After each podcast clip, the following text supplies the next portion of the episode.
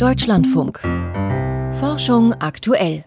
Und jetzt hören Sie die Wissenschaftsmeldung von und mit Magdalena Schmude mRNA-Impfstoffe schützen in zwei Stufen vor dem Coronavirus. Wie das genau abläuft, berichten Forschende der Universität Freiburg im Fachjournal Nature. Nach der ersten Impfdosis aktiviert der Körper demnach vor allem die zelluläre Immunantwort.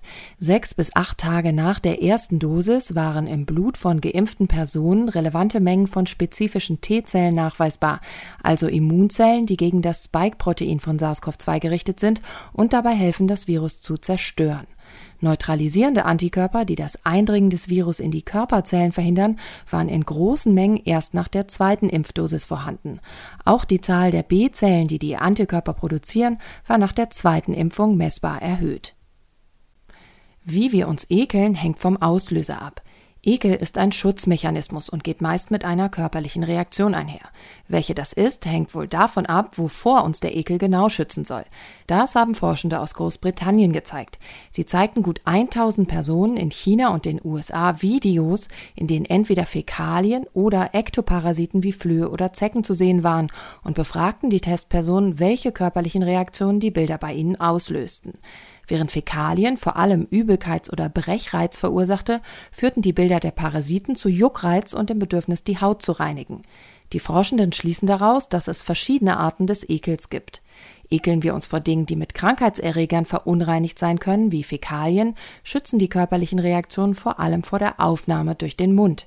Ektoparasiten lösen dagegen schützende Verhaltensweisen aus, die die Körperoberfläche betreffen. Ihre Ergebnisse stellen die Wissenschaftler in den Proceedings of the Royal Society B vor Forschende haben zum ersten Mal Strahlung von der Rückseite eines schwarzen Lochs aufgefangen. Die detektierte Röntgenstrahlung stammt von der abgewandten Seite eines supermassereichen schwarzen Lochs in der Galaxie I Zwicky 1, die 800 Millionen Lichtjahre von der Erde entfernt ist, wie die Wissenschaftler aus den USA im Fachjournal Nature berichten. Die Strahlung wurde von der sogenannten Akkretionsscheibe des schwarzen Lochs reflektiert, die aus angesaugtem Material besteht. Dabei wird die Strahlung so umgelenkt, dass sie leicht verzögert wie eine Art Echo auf der Vorderseite des kosmischen Objekts erscheint. Lernpausen helfen dem Gedächtnis. Legen wir beim Lernen ausgedehntere Pausen ein, können wir uns Dinge länger merken. Wie das genau funktioniert, haben Forschende vom Max Planck Institut für Neurobiologie in Martinsried bei Versuchen mit Mäusen herausgefunden. Ließen sie den Tieren im Training nur kurze Pausen zwischen den einzelnen Lernwiederholungen, nutzten die Tiere jedes Mal andere Nervenzellen, um die Aufgabe zu verarbeiten.